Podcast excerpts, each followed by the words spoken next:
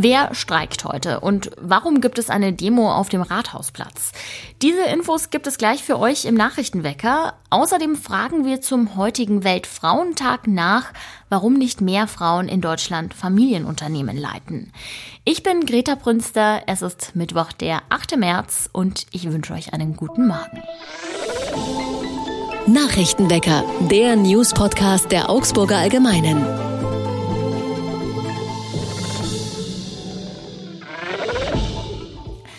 Der geplante Ausbau der Lechstahlwerke in Meitingen sorgt für einige Kontroversen. Der aus dem Augsburger Klimacamp bekannte Aktivist Ingo Blechschmidt ist kürzlich vor Gericht verurteilt worden wegen einer Protestaktion gegen diesen Ausbau. Er muss eine Geldstrafe von 140 Tagessätzen zu je 15 Euro entrichten, entschied das Gericht. Er habe Hausfriedensbruch begangen, als er bei der Regierung in Schwaben gegen den Ausbau der Stahlwerke protestierte. Das Klimacamp will dagegen Rechtsmittel einlegen. Die Aktivisten kritisieren am Ausbau der Stahlwerke besonders besonders, dass dafür eine Fläche von mehr als fünf Hektar im Lohwald bereits gerodet wurde. Das Unternehmen ist zwar verpflichtet, eine größere Fläche aufzuforsten, die Klimaschützer argumentieren aber, dass dieser neue Wald selbst in 20 Jahren nicht die Funktion ersetzen könnte, die der gerodete Wald hatte. Dabei handelt es sich nämlich um einen ganz besonders wertvollen Bannwald, der aufgrund seiner Lage wichtig für das städtische Klima war.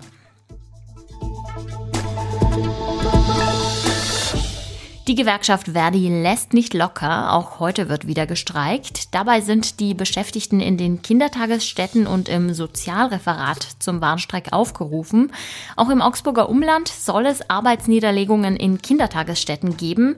Betroffen sind etwa Einrichtungen in Untermeitingen, Gersthofen, Mehring, Meitingen, Neusäß und die Lebenshilfe in Landsberg. Dabei hat Verdi die Eltern, Kinder und andere vom Streik Betroffene um Verständnis gebeten. Man habe die Kita-Streiks extra früh angekündigt, damit die Betroffenen auf alternative Möglichkeiten ausweichen können. Eltern sollen sich bei den jeweiligen Tagesstätten über Notbetreuung oder andere Ausweichmöglichkeiten informieren. Verdi und der Beamtenbund DBB fordern in den laufenden Tarifverhandlungen 10,5 Prozent mehr Einkommen, mindestens aber 500 Euro mehr für die rund 2,5 Millionen Beschäftigten im öffentlichen Dienst. Und am heutigen Weltfrauentag geht es auch in Augsburg rund. Es sind mehrere Demos von feministischen Gruppen geplant. Das feministische Streikkomitee hat ab 17 Uhr einen Demozug geplant.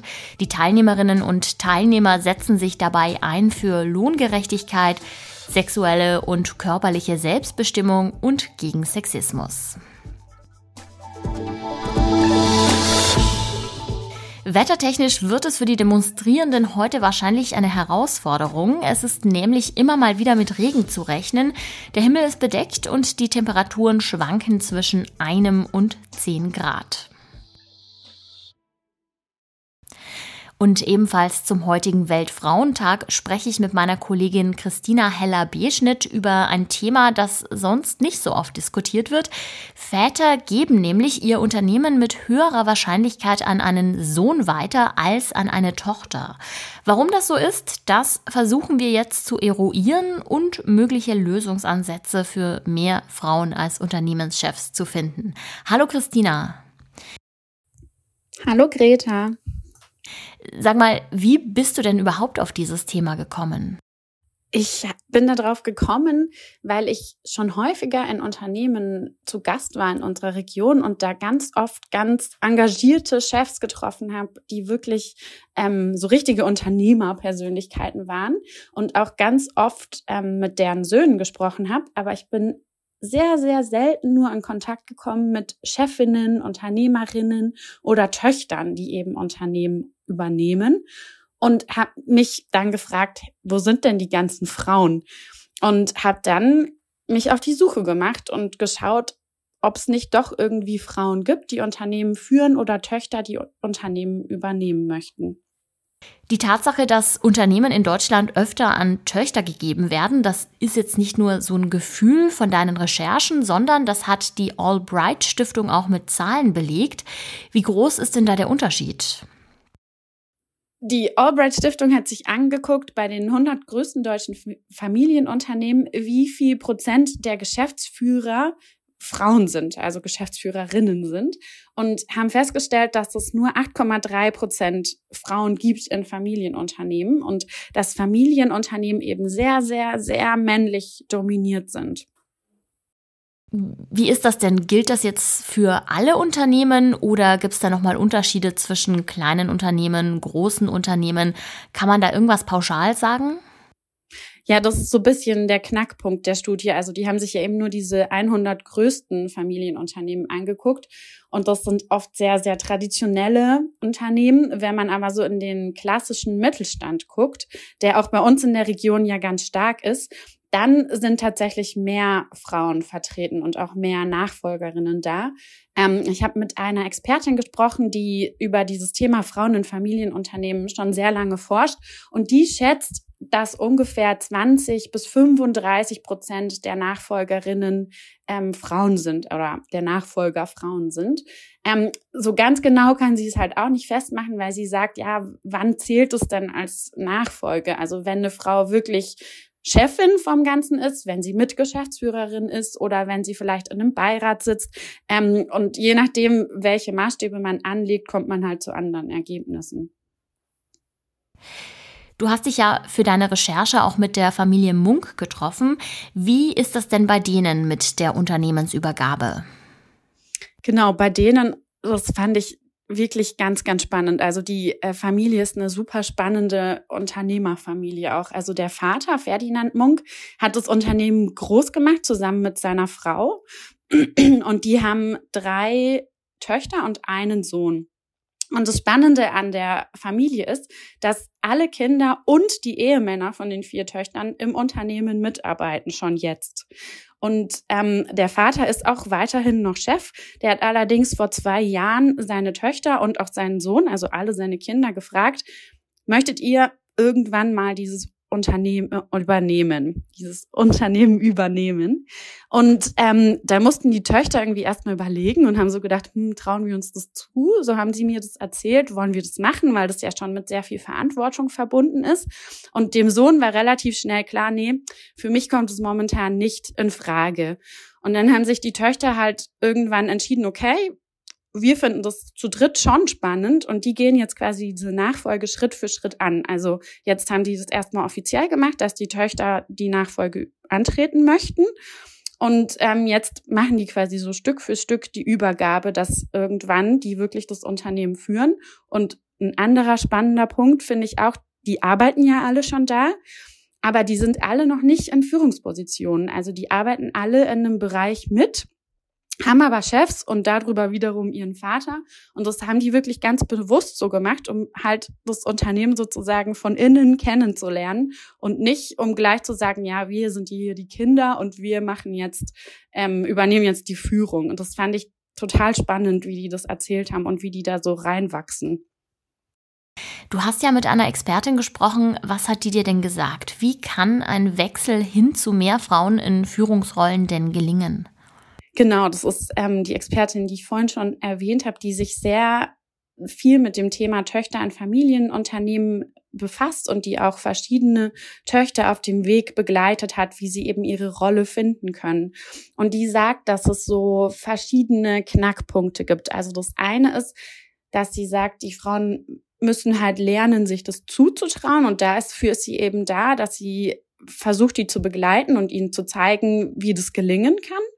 Und der andere Punkt, sagt sie, ist auch oft, dass ähm, die Väter oder die Eltern, die die Unternehmen groß gemacht haben, bisschen Schwierigkeiten haben, dann loszulassen. Also sie hatte da so ein ganz schönes Bild und hat gesagt, wenn man 40 Jahre am Feuerwehrschlauch steht und bei jeder Krise da ist, dann fällt es halt sehr schwer, einfach zu sagen, okay, ich gebe den Schlauch jetzt ab und jemand anders ist bei jeder Krise da. Ähm, also dieses Loslassen ist ein Thema. Und das andere Thema ist, dass Töchter, wenn die in die Unternehmen kommen, oft Sachen ganz, ganz anderes machen. Also denen sind einfach andere Sachen wichtiger. Zum Beispiel die Unternehmenskultur oder wie habe ich ein Personalmanagement? Wie trete ich nach außen auf? Das Thema Nachhaltigkeit, das ist jetzt ihre Erfahrung. Sowas ist Töchtern halt wichtiger als den Vätern und die gehen dann anders an die Führung und an das Unternehmen heran. Und das ist für Väter oft ungewohnt. Und dann gucken die von außen so zu und sagen, was macht die denn da? Und, hm, und das ist doch mein Unternehmen. Und da kann es dann oft zu Krach kommen. Und da sagt sie eben, da müssen beide sozusagen lernen, offen miteinander zu kommunizieren und sich einfach was zuzutrauen und die andere Seite so ein bisschen abzugeben. Warum gibt es nicht mehr Frauen in den Chefetagen von Familienunternehmen? Das ist eine wichtige Frage, die leider viel zu selten gestellt wird. Vielen Dank, Christina, dass du sie für uns zumindest ein Stück weit beantwortet hast. Gerne. Und auch das ist heute noch wichtig. Die Verteidigungsminister der 27 EU-Staaten wollen heute über weitere Munitionslieferungen an die Ukraine beraten. Hintergrund sind insbesondere Befürchtungen, dass dem Land künftig die Artilleriegranaten ausgehen könnten. Russland nutzt laut Experten nämlich täglich so viele Geschosse, wie in der gesamten EU in einem Monat produziert werden. Mensch, die Kindernamen werden ja auch immer ausgefallener. Dieses Vorurteil habt ihr bestimmt schon mal gehört und auch wenn es in manchen Fällen vielleicht wahr ist, so sind die alljährlichen Favoriten doch immer wieder erstaunlich traditionell. In Augsburg lässt sich sowohl bei Mädchen als auch bei Jungs ein klarer Trend erkennen. So nennen viele Eltern ihre Töchter gerne Marie. Die Augsburger Buben heißen überdurchschnittlich oft Maximilian. Ja, und diese Namen halten sich auch sehr hartnäckig. Sie zählen nämlich schon seit zehn Jahren zu den beliebtesten Vornamen bei Kindern. Auch Vincent und Fabian, Gabriel und Valentin oder bei den Mädchen Charlotte und Melina, Leni und Hannah sind immer wieder ganz mit vorne dabei. Was übrigens witzig ist, auch in Augsburg mussten einige Namen abgelehnt werden, um die Kinder zu schützen. Dazu zählten etwa Bierstüberl oder Borussia.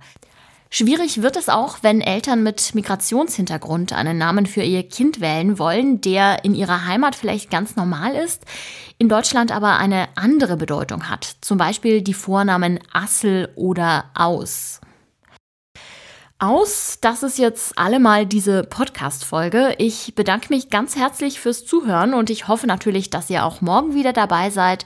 Redaktionsschluss war Dienstag um 24 Uhr. Mein Name ist Greta Prünster und ich sag ciao und danke fürs Zuhören. Nachrichtenwecker ist ein Podcast der Augsburger Allgemeinen.